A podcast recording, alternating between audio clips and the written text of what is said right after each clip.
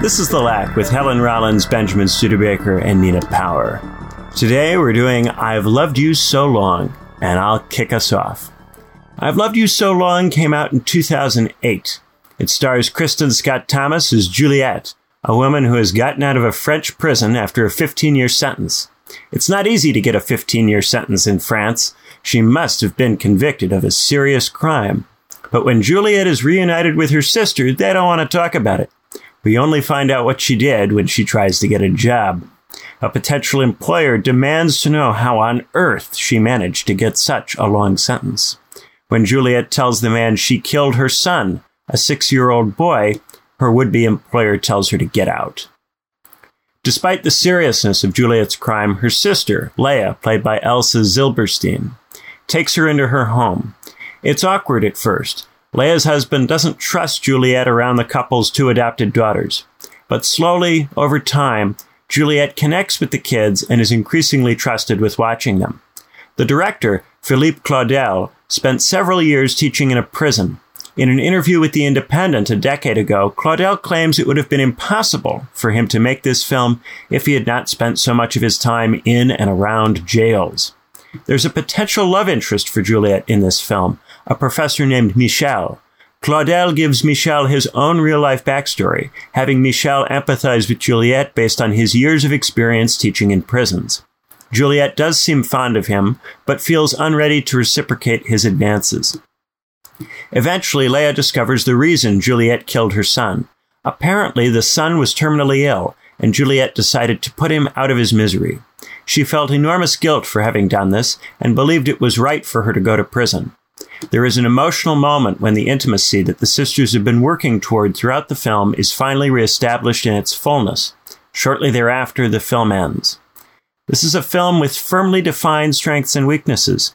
It is well acted, and many of the small scenes used to develop the characters are extraordinary. There are these wonderful moments where some character or other will attempt to get intimate with Juliet, only to find that she is unable to reciprocate. These scenes could be bleak and depressing, but are often played for laughs. At one point, Juliet has casual sex with a man she meets in a bar. Afterwards, he asks if it was good. No, she says, but it doesn't matter. We get a very brief shot of the man's confused, unhappy expression, and the scene abruptly ends. At another stage, one of the bureaucrats in charge of managing Juliet's transition to private life tries to get Juliet to discuss why she did not say anything in her own defense at her own trial. Juliet immediately stings her. Do you think I'm going to open up to you now? Again, we get the hurt, sad look on the bureaucrat's face, but only for a moment before the scene terminates. I laughed a lot. Despite the dark subject matter, the film was often very pleasant. This pleasantness makes the film more watchable, at the cost of some of its philosophical integrity. I found both the beginning and end of the film decidedly weak. The film does not begin by forcing us to confront the crime. We instead begin with the sister rushing around in an airport with a bunch of shaky cam cinematography. Since we are never made to look at the crime, we never fully confront what Juliet did, and this makes it easier for us to find her endearing and funny. In Dostoevsky's Crime and Punishment, you must sit through the murder of the pawnbroker so that you can be made to despise Raskolnikov, even if just for a moment. If you do not experience a feeling of utter contempt, of moral disgust, of sheer horror, your ability to forgive the criminal is not properly tested or developed. Then, at the end of the film, Claudel gives Juliet an excuse for her crime. Because she killed her son because he was terminally ill, and not because of postpartum depression or some other psychological problem, it is much easier for the audience to sympathize with her situation. To be sure, Claudel has Juliet say that she feels there's no excuse for what she did. But by having her take responsibility, he only makes her appear contrite and therefore more excuse worthy.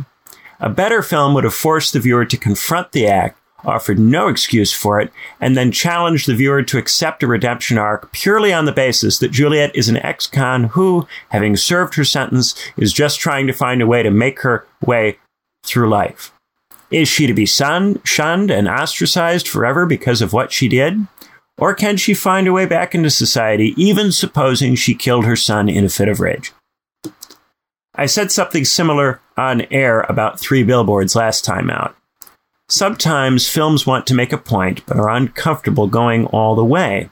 They soften the point, becoming more entertaining and more marketable in the process. But if you care about what's being said, the fact that the film becomes more pleasant to watch isn't necessarily a good thing. I'm reminded of something Plato says in The Gorgias. At 464 to 465, Plato argues that for every craft there is an ersatz counterpart grounded on flattery. This counterpart is an imitation of the original. Plato writes that, quote, it takes no thought at all of whatever is best, with the lure of what is pleasant at the moment. It sniffs out folly and hoodwinks it, so that it gives the impression of being most deserving. He has Socrates give an example arguing that baking has put on the mask of medicine, that it pretends to know the foods that are best for the body. He writes that if a pastry baker and a doctor had to compete in front of children, or in front of men just as foolish as children, to determine which of the two is an expert on which food is good and which food is bad, the doctor would die of starvation because no children at all would endorse his views. One gets the sense that Claudel has decided to add a little sugar to this film to ensure its success with the crowd. But to his credit, the film does make it very clear to the viewer that it could have played this a different way. At many points, the music and tone are ominous and foreboding. In this way, Claudel puts this other, better film in the viewer's mind, even if he ultimately does not show it to them. By making us think of what he could have shown us, it is almost as if he did. After all, we wouldn't be imagining that film if Claudel had not gone to such great lengths to make us wish we were seeing it. In a sense, he did create this other film, if only in our mind's eye. Maybe that's enough. Well, let's see what Helen thinks. That's interesting. Yeah, I had quite a different take to you because um, I guess the thing that I find interesting about this film is about uh, enigma, the impossibility of uh, communication, and the tragedy that's engendered by not speaking by this like addiction. And um, so, you know, the, the way I see the, this this quote unquote murder is that this mother had no choice. So she's a doctor, and she has a, a son who is very. I mean, it's, it is like fairly contrived, right? it's quite a sort of contrived story, but the. Um, she has a, a, son who has this terminal illness and she gets some blood test results and um, this is nothing we don't know this until the very end of the film um, and the son is um, you know, diagnosed with, or she as a pediatrician diagnoses the son with this terrible illness and she decides to euthanize. Well, I don't know, do you call it euthanizing when the child doesn't know? But she decides to take the life of her own son. And um, so she, she's in prison for 15 years and she, her long sentences is because she doesn't speak. She can't, she doesn't defend herself in the um, court case she can't speak her family doesn't know. And there is a history so this this sister of hers that she's gone to live with is much younger. And um, the mother who now has alzheimer's so is silent in her own way or withdrawn in sort of the prison of her mind in, in, in her own way. And also is you know she's english she has a different language. This is a french film. Um, prevented the younger sibling from from um, getting close to uh, juliet and there is this sort of there's there's her father and also she's living with this her sister and her sister's husband is um, dumb is sort of unable to speak after a stroke or something. So there is this sort of um, real theme the entire time of uh, non-communication of choosing not to speak of the impossibility of articulating certain things. And there's also you know juliet because she's not speaking she becomes this sort of en- enigmatic figure. She's sort of enigmatic in the eyes of the viewer as well, because we don't know until the very end what she's done. Um, and she sort of inspires some, um, you know, some men like her, including one of um, her sister's colleagues, who kind of refers to her, this Juliette des Esprits, which is the name of a Fellini movie, this mysterious woman. Who is she? Qui est Juliette? Like he doesn't know. But I think the thing is that this this says something about um, sub- human subjectivity as such. So we talked about um, with three billboards the idea of like tragedy in life and that there's only one way out. You know, we're all going to die eventually. We're going to lose every single um, member of our family and all of our friends at a certain point. And there's different ways in which this happens. And it's, you know, some aspects of life are more, much more tragic than others. But at the same time, it is, life is tragic. And we're born into this tragedy. We're born into, as soon as we're born, we're heading towards death and we are born to parents who will die and who in turn are born to parents who will die. And there's this death in life um, is part of the kind of um, imperfection that makes life exist in the first place. And that imperfection, that sort of death um, in subjectivity is the unconscious. And this unconscious division means that there's always something within the human subject that's unsayable, that's unknowable, that in turn creates us as a human subject. So I was talking um, a lot about uh, subjectivity and um, anxiety and how anxiety might relate to autism this week with some friends. And basically, there's there's this well-known um, uh, image that Lacan gives of this is how he describes anxiety. So the anxious person, the experience of anxiety, which is like the true, the only true emotion in a way, is um, I mean, to, like anxiety is the symptom of subjectivity, of being a human subject, self conscious, thrown into this chaosmos, born of parents who themselves are divided. Um, so the there is we are the anxious person is in front of the of a praying mantis, and a female praying mantis has um, kills ninety percent of the male praying mantises that she sleeps with. The person in front of the praying mantis, so we, the anxious person, is wearing a mask, and it's the mask of a praying mantis. But we don't know if we're wearing a female praying mantis's mask or a male one. And that is the experience of subjectivity. It's like, who am I for the other? Who am I in the eyes of the other? Who am I? And this is this is the idea of gaze. Like, gaze is seeing yourself in that kind of like eye of the female praying mantis, like that that that lack that lack in desire of that praying mantis looking back at you. So this is what happens with um, how we enter into subjectivity. So we're, we're fetus is born too soon, we're part of our mother, and at a certain point, you know, we, we we grow up and we separate.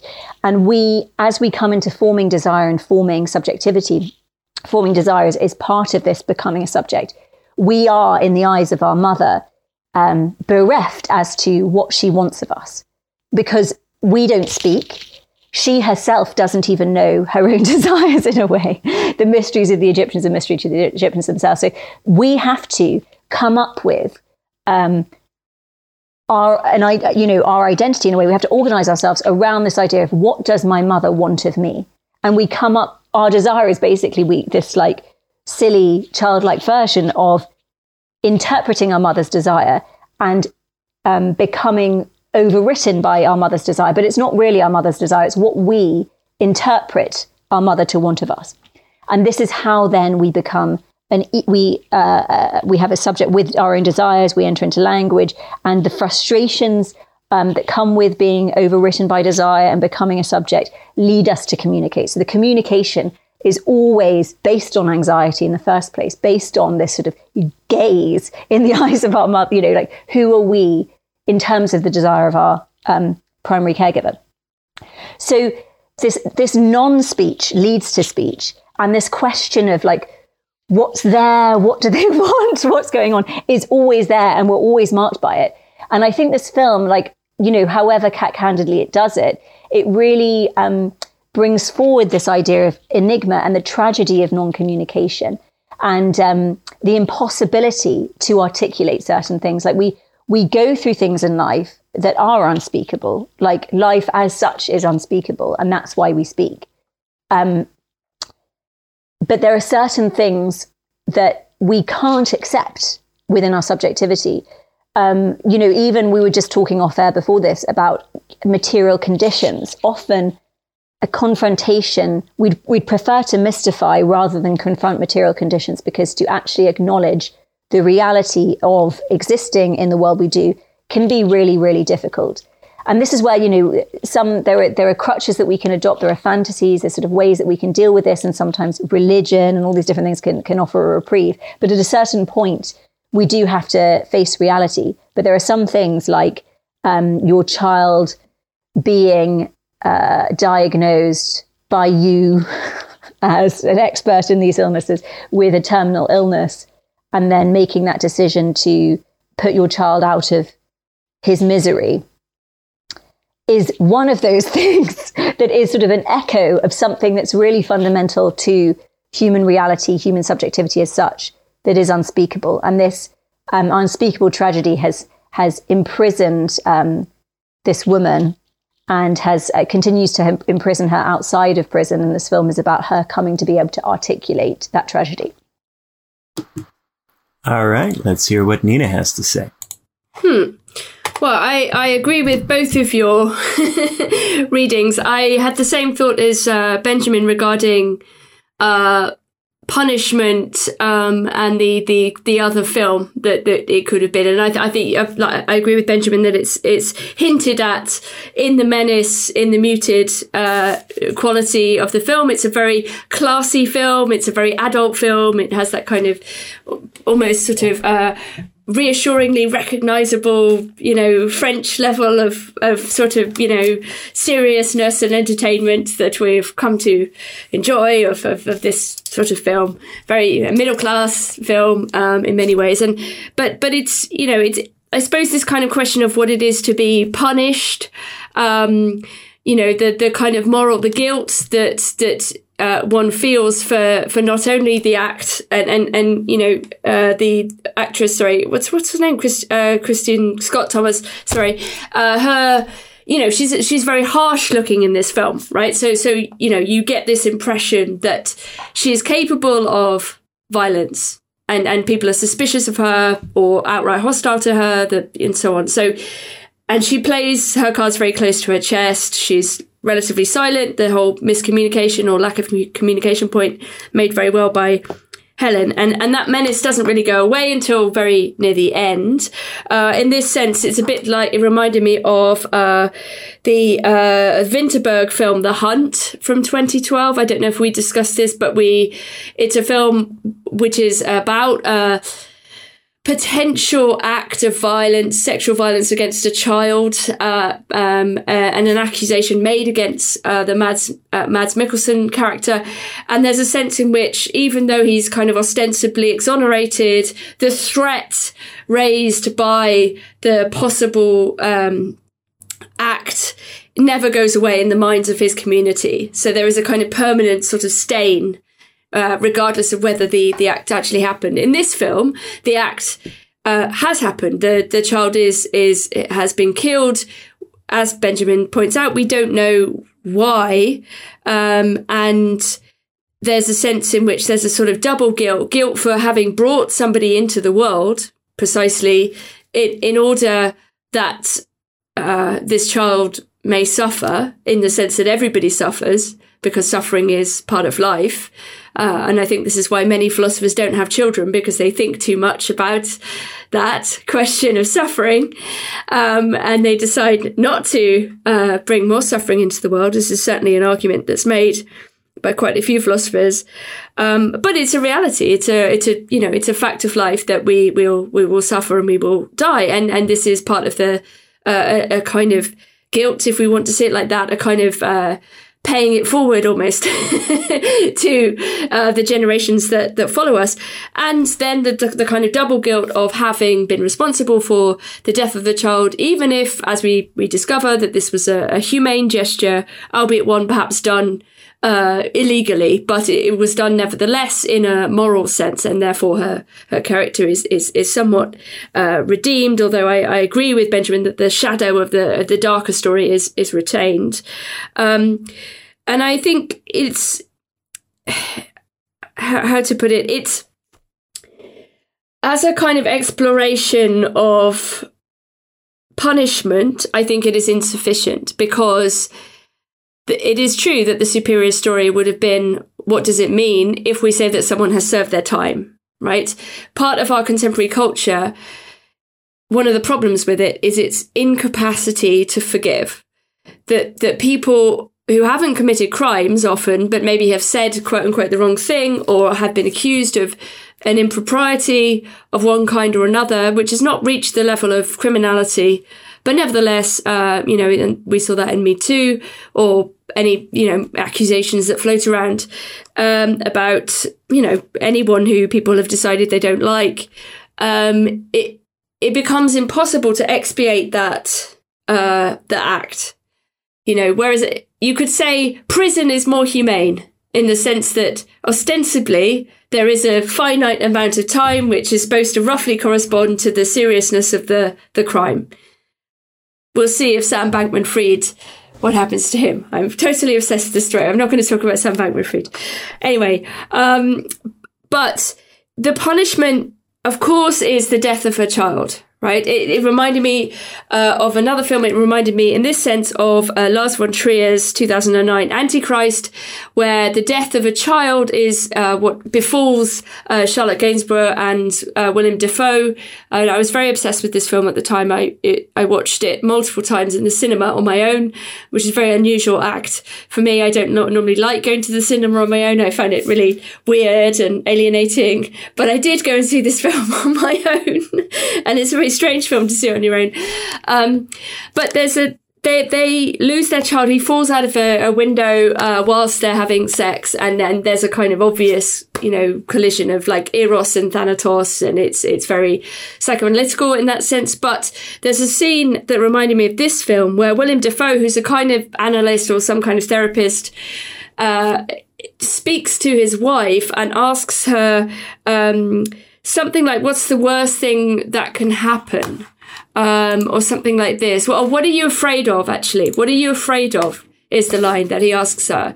But there's something very strange about that question because what a mother would say, you would expect her to say, is losing my child, right? This would be the thing that you would think would be the worst thing. What are you afraid of? I don't want anything bad to happen to my child, right? It seems obvious that this would be a perfectly natural and common response uh, to the question, what's the worst thing you can imagine or what are you afraid of? Um, and it's a very strange question in the film, deliberately strange, of course. This is Lars von Trier we're talking about because the worst thing has already happened. The thing that she's most afraid of has already happened. So what comes after that question of the, the worst thing? Right. And I think this is a very, very interesting question of what, uh, what is worse than the worst thing? Um, and in a way, this, this film that we're talking about today is is too neat uh, for all of its profundity. I, I think it, it could it could have posed this other question, which is, what's the worst thing after the worst thing? Like, what's what comes after the worst? Yeah, it's kind of true. I mean, it's interesting because the setting is it's very like, I mean, it's very bourgeois, right? Not that I such an annoying thing to phrase to like or word to use and to describe sort of cultural things, but it is. I mean, these it's in a. I think it, I can't remember because I actually didn't rewatch it. I've seen it so many times, but I didn't rewatch it for this one, so I haven't seen it for like ten years. But um, it's set in. A, it's not in Paris. It's in a city like Nantes or something, but it's in a very. You know, this is a the very university that it's at is the Yeah. university that the director himself is at. So there's a strong autofiction element because not only has he given a character his backstory in terms of having visited the prisons, Mm-hmm. but that character also is in this university setting, which is his university setting. I think it's even his department. Yeah, and it is, you know, it's very much the the sister-in-law has her, you know, her tenured position and they live in a very, very nice house and these are sort of a, a bohemian intellectual types. And it is a very kind of um, soft, unedgy film in that sense. Like the, the greatest edge is what's revealed at the end. Um, but I do think, you know, there because we talk about, you know, you, mentioned Antichrist and you think about would it be possible to make a film like that today? Especially, it might be for an already established director, provided they don't have so many, you know, personal transgressions that would tarnish their reputation for Guardian readers or something like that. But um, in terms of early career filmmakers, or you know, making films that establish you um, in terms of your voice, I really don't know how possible it would be to create something that has the level of edge of a crime and punishment or an antichrist. And I think this has a lot to do with the material conditions, which mean that those who get to make film at all, um, or any kind of art at all, or any kind of um, cultural product, come from an increasingly more elite background. And it's not the fault of the these these artists themselves, but this does shape um, the political subjectivity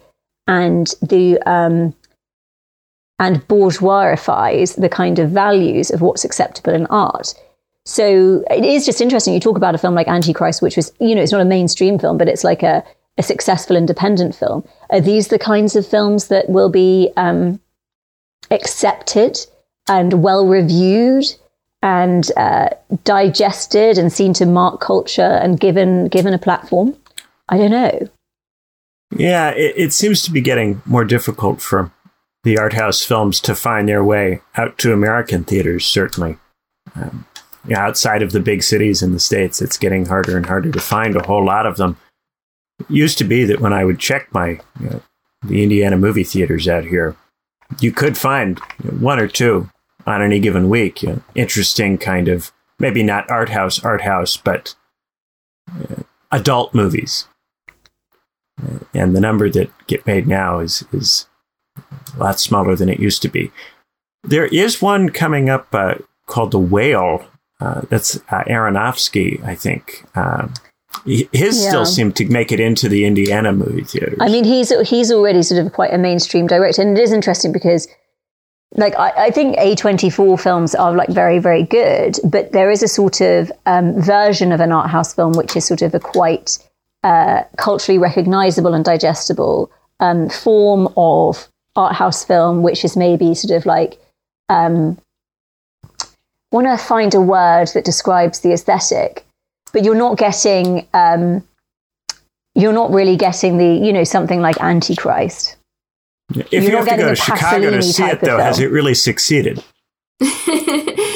But I mean, I suppose, mm. you hmm. know, with the kind of t- sort of total disintegration of platforms, I mean, isn't the implication well if you want to watch art house films you should subscribe to yeah, Mubi or you, you know like it, it, has to be like this but it's interesting you know. even on things like Mubi you do get a back catalogue of kind of films from the seven you know from you know, historic yeah. films but in terms of contemporary films and there are a lot of very good films that get made and I'm not saying that every film has to be like crazily edgy but it is just in terms of really going there or really being that ambivalent in a really explicit way um, and getting us to confront more base, more complex, um, more uh, films that really confront us with not just you know you know like the the return of the repressed in sex or something like that, which I think is a very like well worn trope in terms of like a misreading of what psychoanalysis is, but like something that really confronts us with um, the nature of subject. I, I just don't I don't see, and you see the curation of um, art today. And you, you do have sort of very like um, stuff that is, you know, and I say there's, there's plenty of very good stuff, but stuff that maybe doesn't offend a bourgeois sensibility. You're thinking about your point earlier about communication. You know, there, there's a couple of different ways we deal with the fact that we can't really communicate, put certain things into words, right? One is to not even try, and as a result, to not say things that really need saying. Now, the fact that this character doesn't talk to her sister is a constant problem throughout the film. It is this obstacle ultimately to the relationship fully recovering. And both of them know it on some level, but she won't try to put it into words for the sister. And by the time she's on the line, the sister's just desperate for her to try to put it into words. Just, just try.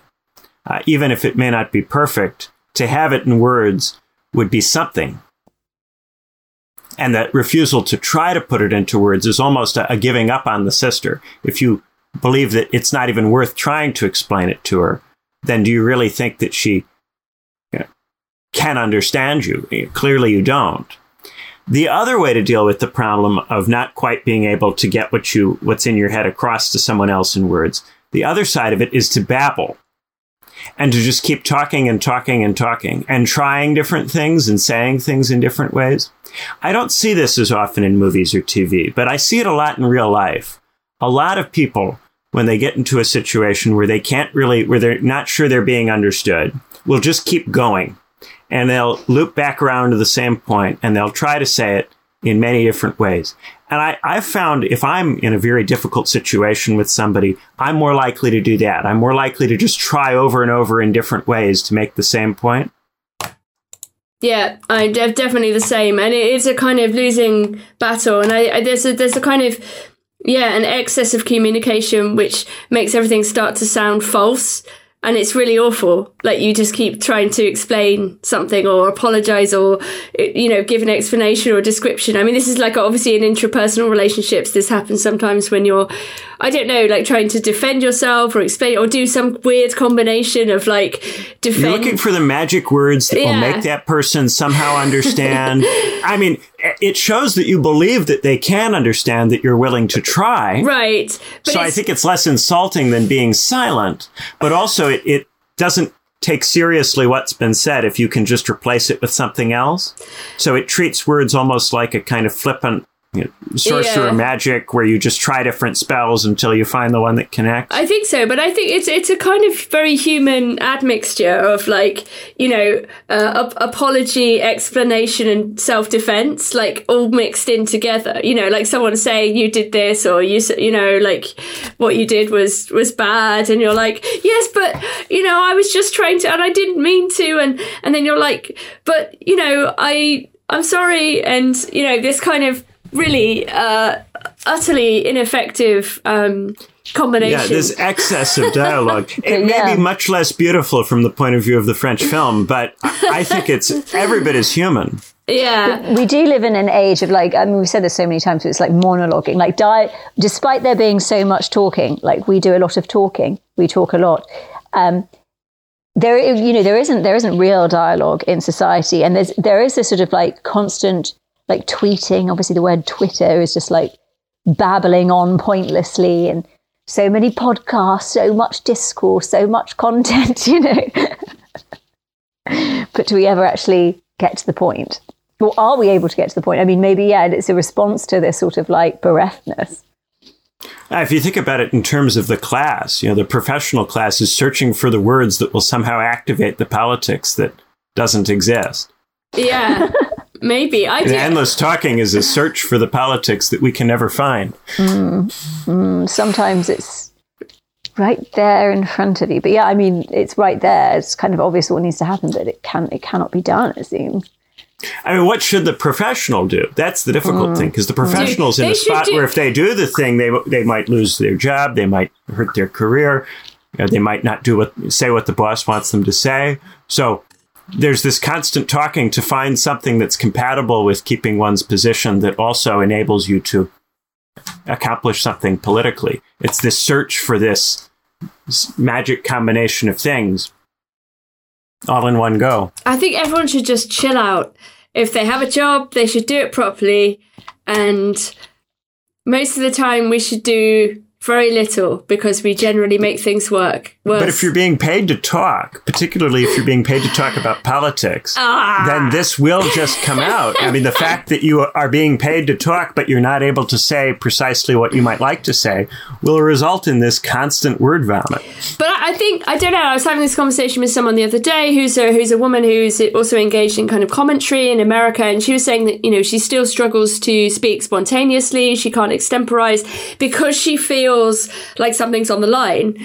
And we were discussing it with other people, and they're saying, well, if you start to regard your job as something more like entertainment, like it's a job, right? You're just producing a certain you know, feeling in your audience and, and, um, that might take the sting out of it, right? Like it's your, it's not like your soul is on the line. I mean, it is, but it, you, you can't But think this of is it. the really tough thing. If you're a professional who's paid to make political content that involves extemporaneous speaking, Yeah. the, the political podcaster has a role in society that's very strange because it must sound spontaneous and authentic and it must sound like it comes from your head.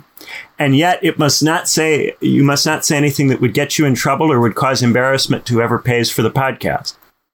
yeah. So I mean, it's a, it's a beautiful But- c- contradiction. But you say that, but there are lots of podcasts that are attractive, or lots of people, I don't know, like who are regarded as subversive, dissident, in, inappropriate, whatever, who are listened to precisely because that's their brand, right? Uh, And isn't that an interesting, tricky thing? Like, you have to sound like a dissident, and that has to sound spontaneous and real, but also, whoever's paying for it can't be upset with the particular character of the dissonant speech.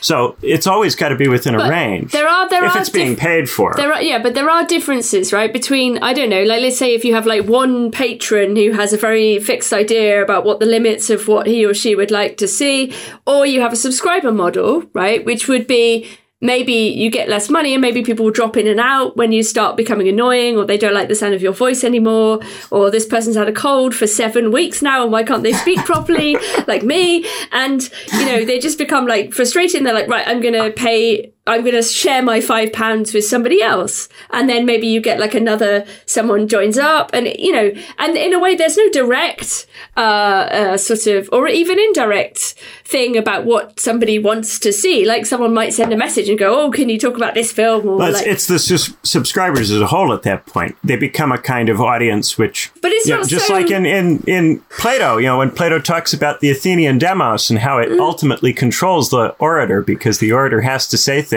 that please the demos. But I Right? think That's it's the not problem with the, the show. but no, ultimate but I, problem. I, I think this is too neat. This is No, too I also do think that, like, when you say like it's a beautiful contradiction, it is. Like this is the thing that is the like the um the thing that makes life worth living, right?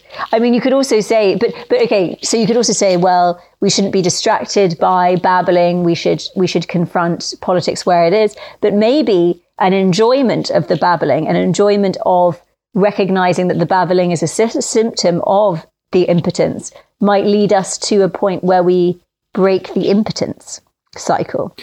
Well, if if the person gets popular enough that they actually make real money from the subscribers, then they depend on the subscribers for a living, and that gradually affects what they make because they have to cater to the subscribers who ultimately pay for what they do. If they have other sources of money such that they don't depend on the subscribers, then they may have other ulterior motives that may be completely separate and distinct from the interests of the subscribers. And that can be an issue too, insofar as the subscribers are ordinary people.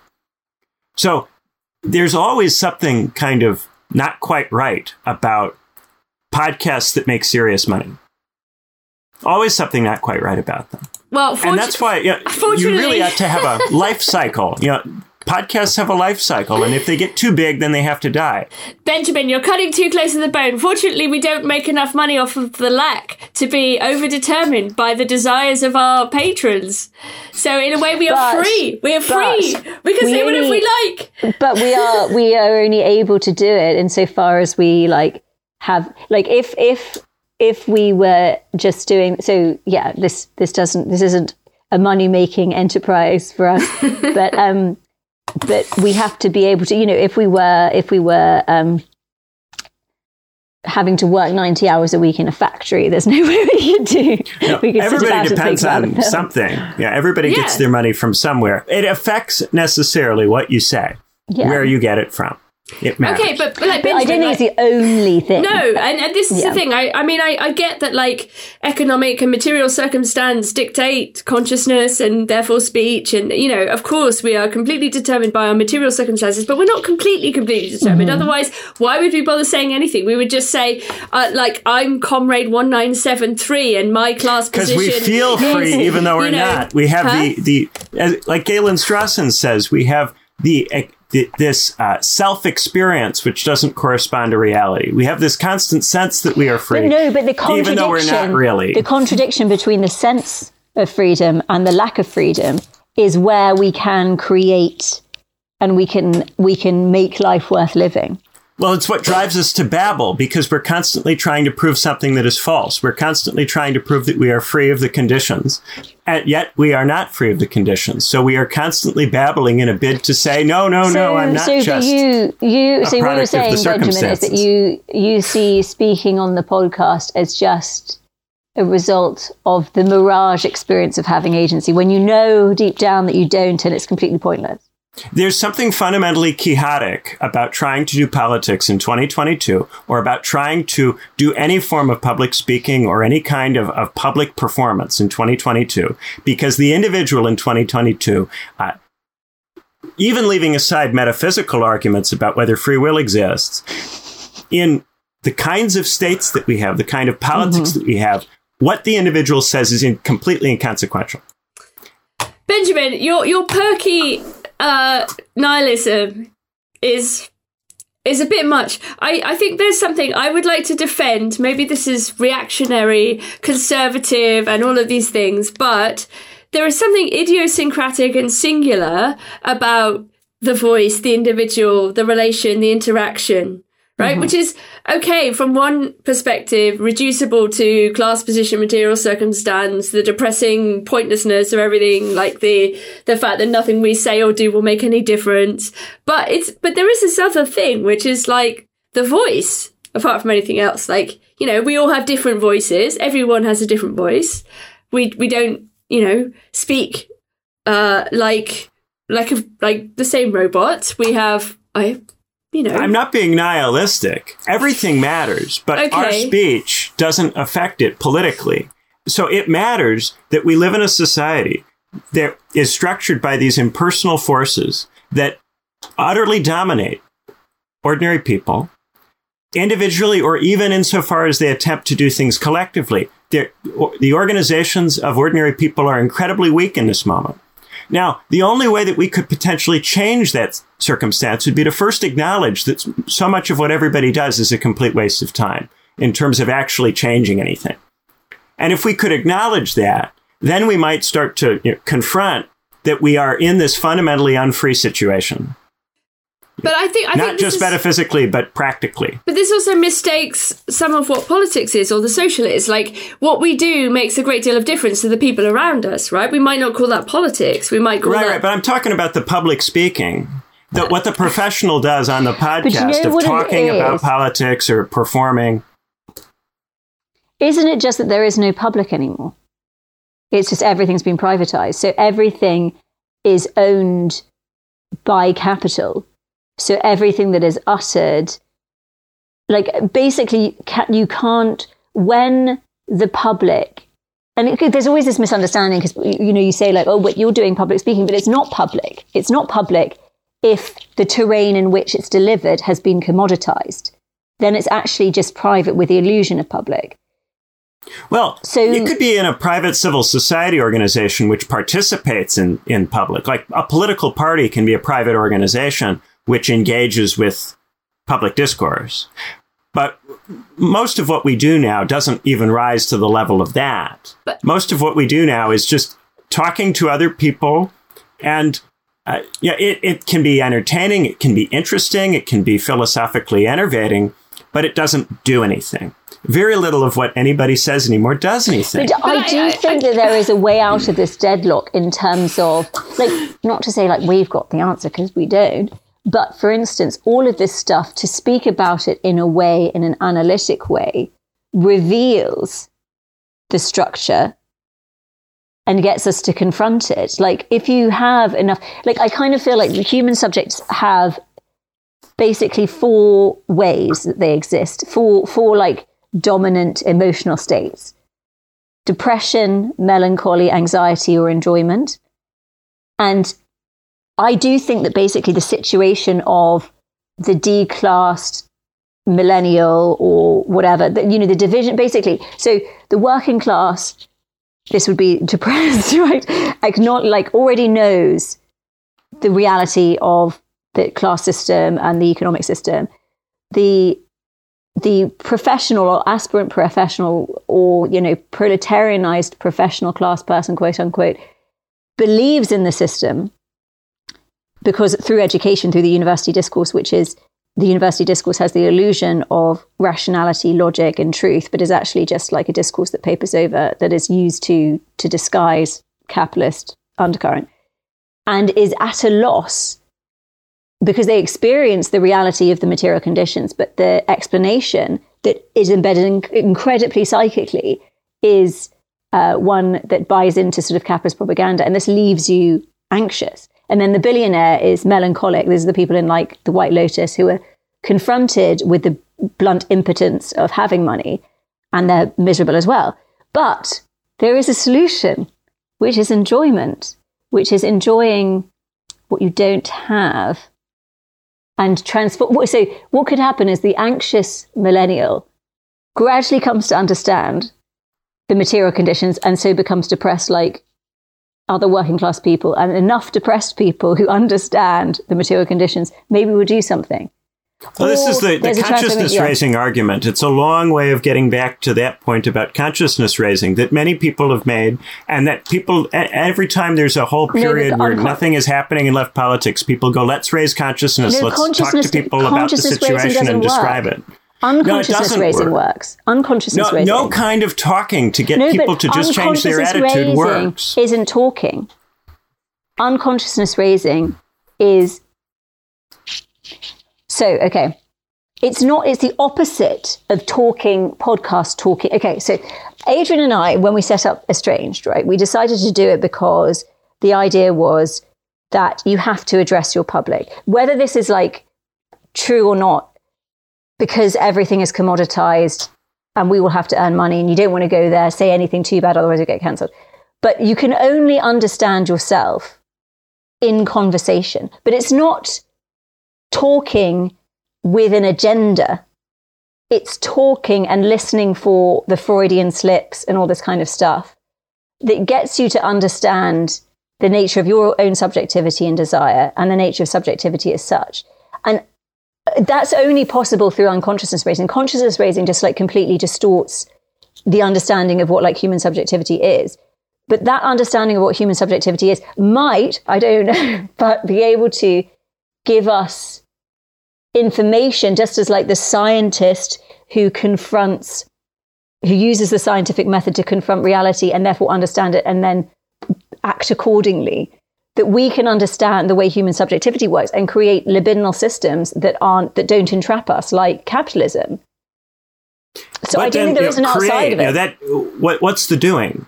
Yeah, the, the no issue doing. is There's that no there's no doing. doing. There's no- but There's no doing. But there has to be doing if No, we I were to actually so. get I rid of think so. capitalism and replace it with something else. We'd have to do something. I'm not- there would have to be the something else that we'd have to institute somehow through some kind of politics. We'd have i think to the not doing something. comes first Can The we not doing do comes first. politics? Like, like we don't have to do politics. Like, politics should basically just be where pluralistic, different people from different positions but come and politics. negotiate. That's on politics.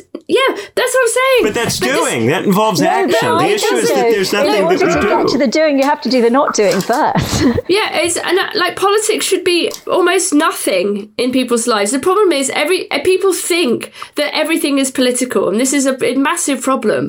And it isn't. Politics is literally something like uh, making different people who come from different positions and who have different interests uh, be the least unhappy that everyone could be, although there will still be unhappiness and suffering because that's life. You know that it's something like that. You know, I- and everything yeah. else is sort of outside it, like your family, your hobbies, Yeah. your you know But th- there's this rub, which is that fundamentally the whole society is built on the exploitation of a slave class. Yeah, that's that. This is absolutely true. This is absolutely true. and true. it's not enough to just go well we all have to talk about it and and come to you know pluralize with each other it, there's a slave class that funds all of the talking and while we're talking these people are working and we are all through various different means acquiring some portion of the money that they generate with their work and we use that to fund the talking and if we don't talk about the people who are doing the work so that we can talk then there's no justification for our talking no, but this is we exactly have to talk it, about the, the, the situation of the exploited working class and what is to be done about that condition. But- and if we're not talking about that, uh, you know, then we are you know, complicit if we're not at least trying But what to does help. talking about that do? Like we've been talking about a film on a podcast. Well, like this is like how is this useful to the working class? I mean, literally, what it I'm bears saying is- it needs to be. It I does need it, to be, it though. does, but I don't think that you can get to the point of talking about the working class without a confrontation with the lack of desire. so well, w- basically, all this because other you'll stuff that we talk always about exploit, can be even if you irrelevant. spa- even if you say you're talking about the working class, it'll just be a performative, capitalized upon, you know, way of mystifying class relations. But people can only confront the trauma of the economy by understanding how fucking like dumb it is, given that you will never be fulfilled by desire. And capitalism relies on the lie that you'll be fulfilled through, you know, the lost object, which you won't. But whatever you do, even if you just say we have to talk about working class people, what will happen is if you still are libidinally bought into that dynamic, you'll talk about working class people, but it'll just be a way to like fetishize or mystify actual exploitation. But that's my point. Like that's everything that everybody does in political shows is that we kind of mystify and fetishize the degree to which you know, we're we're moving anywhere. We pretend that we have something to say about that when we don't, or we pretend that we have somewhere to go with that when we don't. And it's it's not okay to pretend to be doing politics when you're not. At the same time, I don't think it's okay to not try to do politics at all.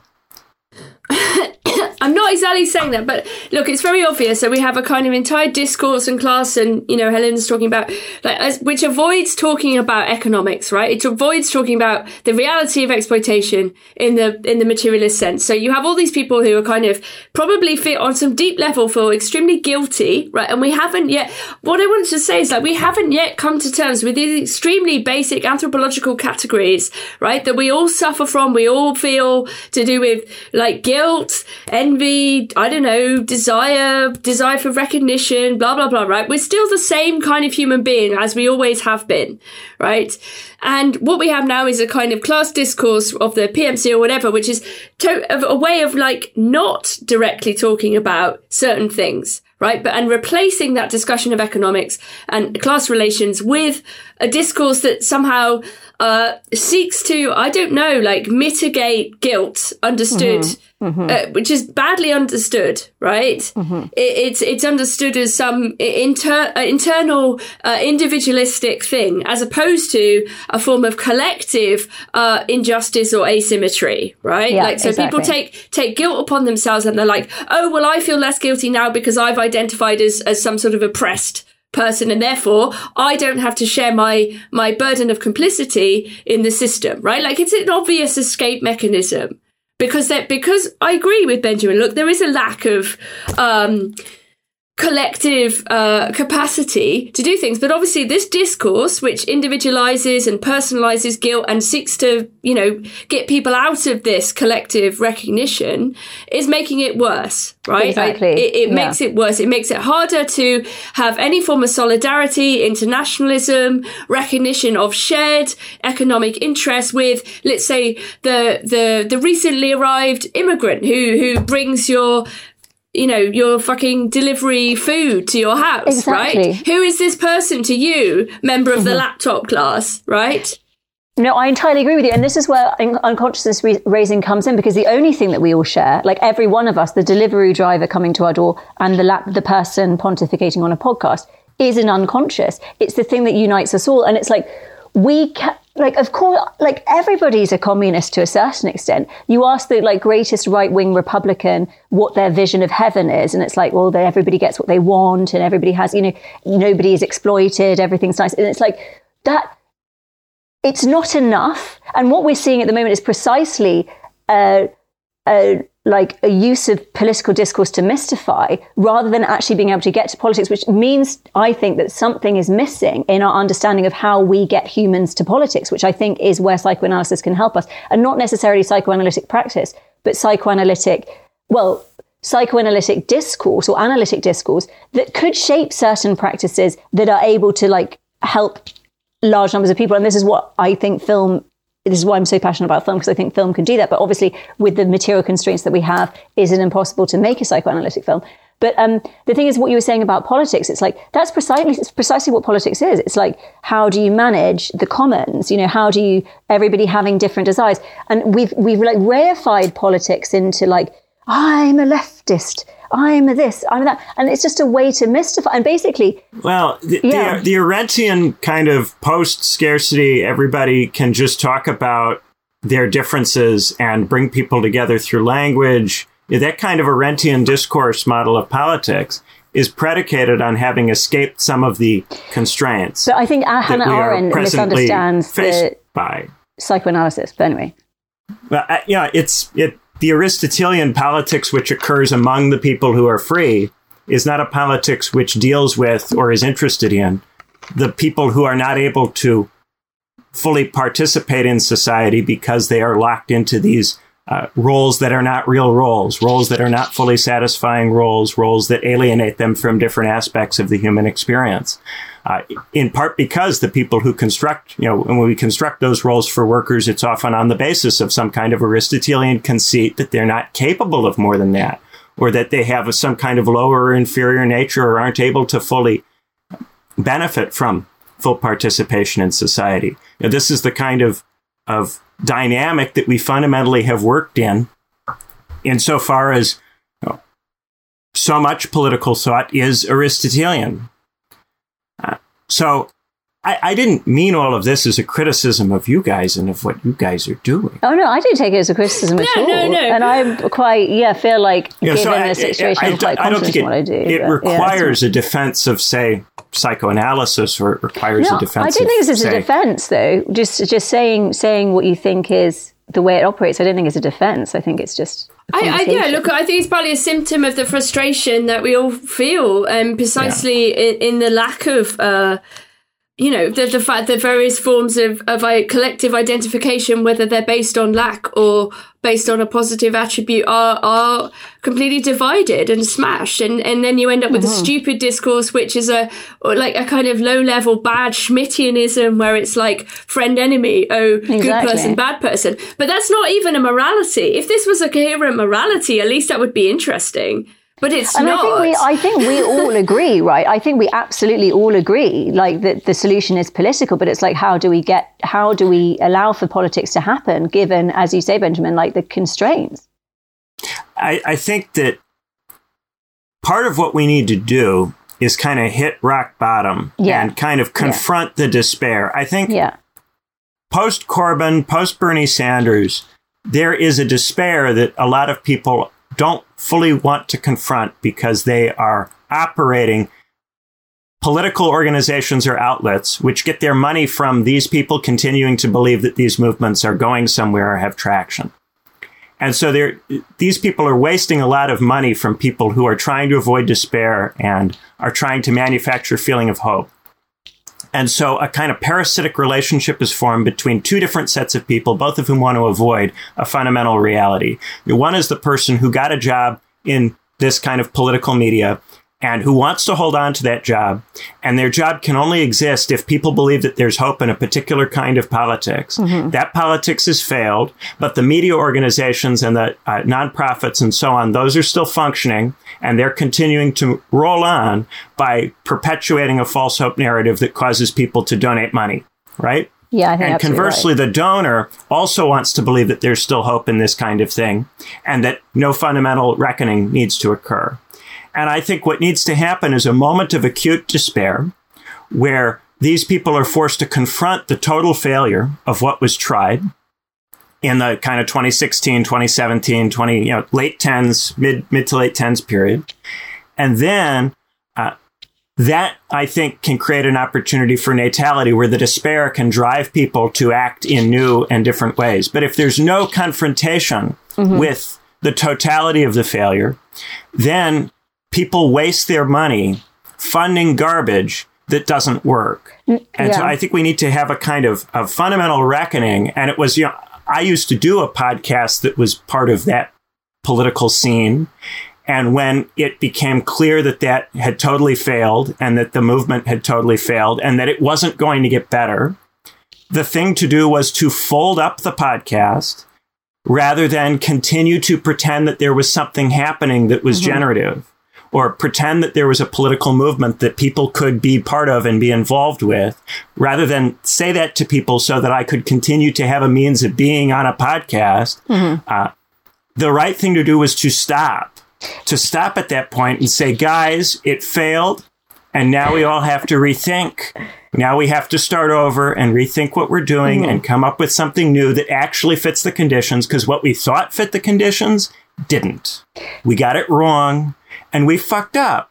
And so once you acknowledge that and you say it to everybody, then everybody can be part of this rethinking. But if you're rethinking in the back of your head while you continue to do a podcast where you raise money from people by perpetuating the idea that, well, maybe somehow this will eventually work out and the squad will eventually work out. Yeah. Or maybe these people in the Republican Party will eventually, you know, realign and they'll become different people. Whichever one of these, you know, kind of, of uh, desperate hope narratives you climb onto after that, uh, that denies the audience the opportunity to, to rethink as well. And the reason that you're denying the audience the opportunity to rethink is because you want to keep their money.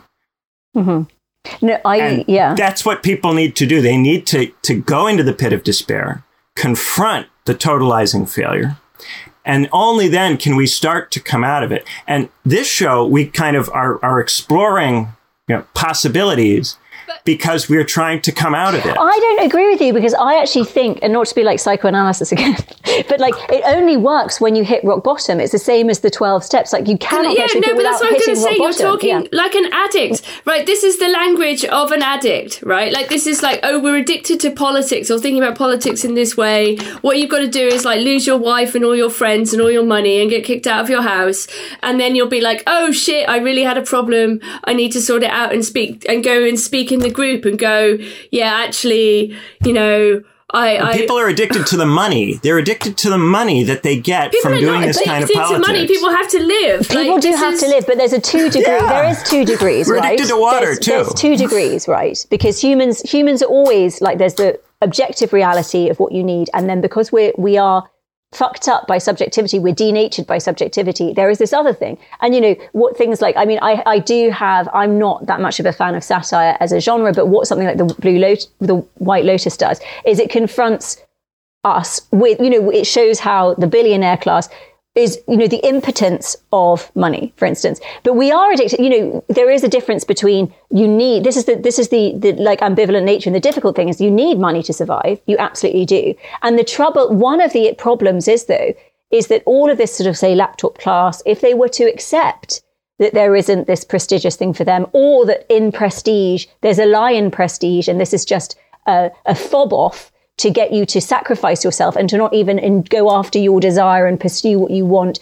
but instead sacrifice yourself, you know, as an unpaid person. Because, by the way, aside from the working class, there's a huge amount of sacrifice. Uh, in, well, we call it what we call working class is complicated, right? But like, there's a huge, there's hundreds of thousands, millions of graduates ex- being exploited and indebted and indentured, you know, to generate value.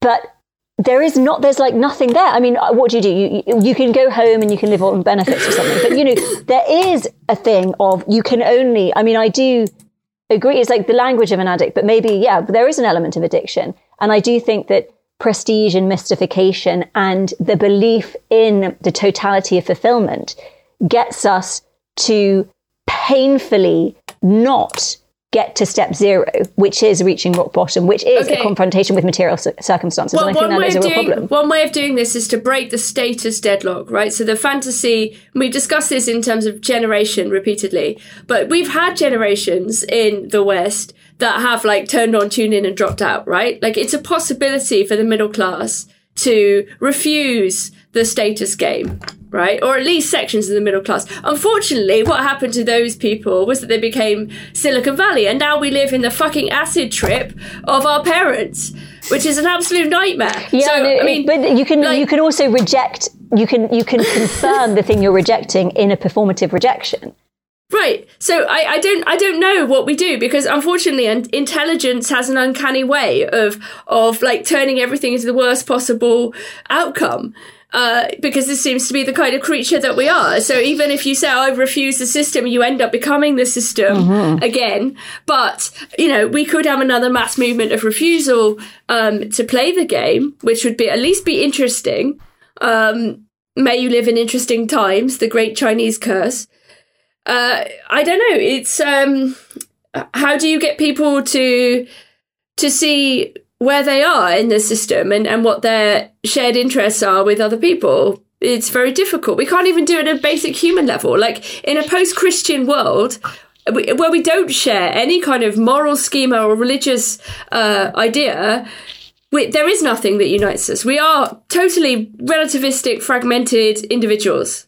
And this is this is you could say that was intentional, or you could say it was an accident, or it's a byproduct of a particular economic situation. uh, I, I don't know how we're ever going to get there. I think I think it is going to have to be through negativity, but this is what Marx tried to do with the you have nothing to lose but your trains. You're the, the class with, of nothing, if you like. You know, there is a nothing at the heart of the proletariat. The proletariat is like the empty subject. Um, I don't know. I don't know. What can we do? I mean, yeah, I, all, all that we know is Oops. that something has to change. But yeah, how do we? But I do think I do think that yeah, consciousness raising doesn't work. Yeah, there's for a free person, there's got to be a back and forth, I think, between action and contemplation. There are times when you're acting on the basis of what you think will work, and there are times when you have to rethink, times when you have to think about what it is that might work, what it is that you ought to be doing with your life, what kinds of roles are meaningful. You know, there are times when you're performing roles and times when you're thinking about what roles you ought to be performing. And if we don't have the freedom to go into this contemplative period because we are too desperately poor, we don't have the resources, we don't have the option, uh, then that's what I mean by addiction in the sense that we really have no other choice but to continue to pursue the money as far as it goes, uh, unless we're willing to take on board a, a destitution. Uh, yeah, I, I, I, felt and I still feel that there's a need for contemplation, that there's a set of people who are trying to continue to act on the basis of old contemplations, and they need to stop for a moment and think for a little bit and then come back. You know, those people don't need to go away forever, but they need to go away for a little bit and think and then come back. Yeah, I mean, but this is a lot of people don't have the option to do that. Anyway, we're over an hour, as as Nina has has rightly pointed out, and um, so we're gonna oh, have to got stop. heated, everybody. A bit of entertainment for once. but we'll go. We'll go and do the B side now. Uh, and uh, I think we might talk about forgiveness, possibly. that was mentioned. You know, yeah, forgiveness as a as a topic. Maybe we'll talk about that. Great. So thank you guys so much for listening, and have a wonderful rest of the day. Bye-bye. Bye bye.